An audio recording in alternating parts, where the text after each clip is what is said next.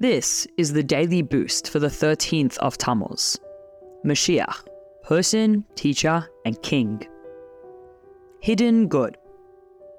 Although the previous Rebbe was informed of his release on the 12th of Tammuz, the required paperwork was not complete until the next day, the 13th of Tammuz. On this day, the Rebbe was escorted in great honor out of exile and he was allowed to leave the Soviet Union and travel to America, where he continued strengthening Judaism in the New World and around the world at large. The imprisonment of the previous Rebbe was a torturous nightmare. Yet, in the end, it was transformed into something positive. It led to the Rebbe's freedom and relocation to America, where he was able to redouble his efforts and accomplish more than ever before.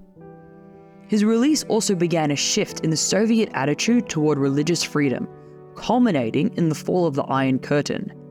In the end, the Soviet government actually aided the previous Rebbe, and even today supports the activities of his followers.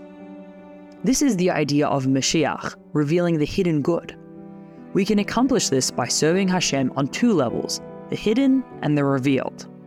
We must serve Hashem with our body and with our hidden soul, with action and with intellectual understanding, by studying Torah law and Jewish mysticism, and by giving charity with joy.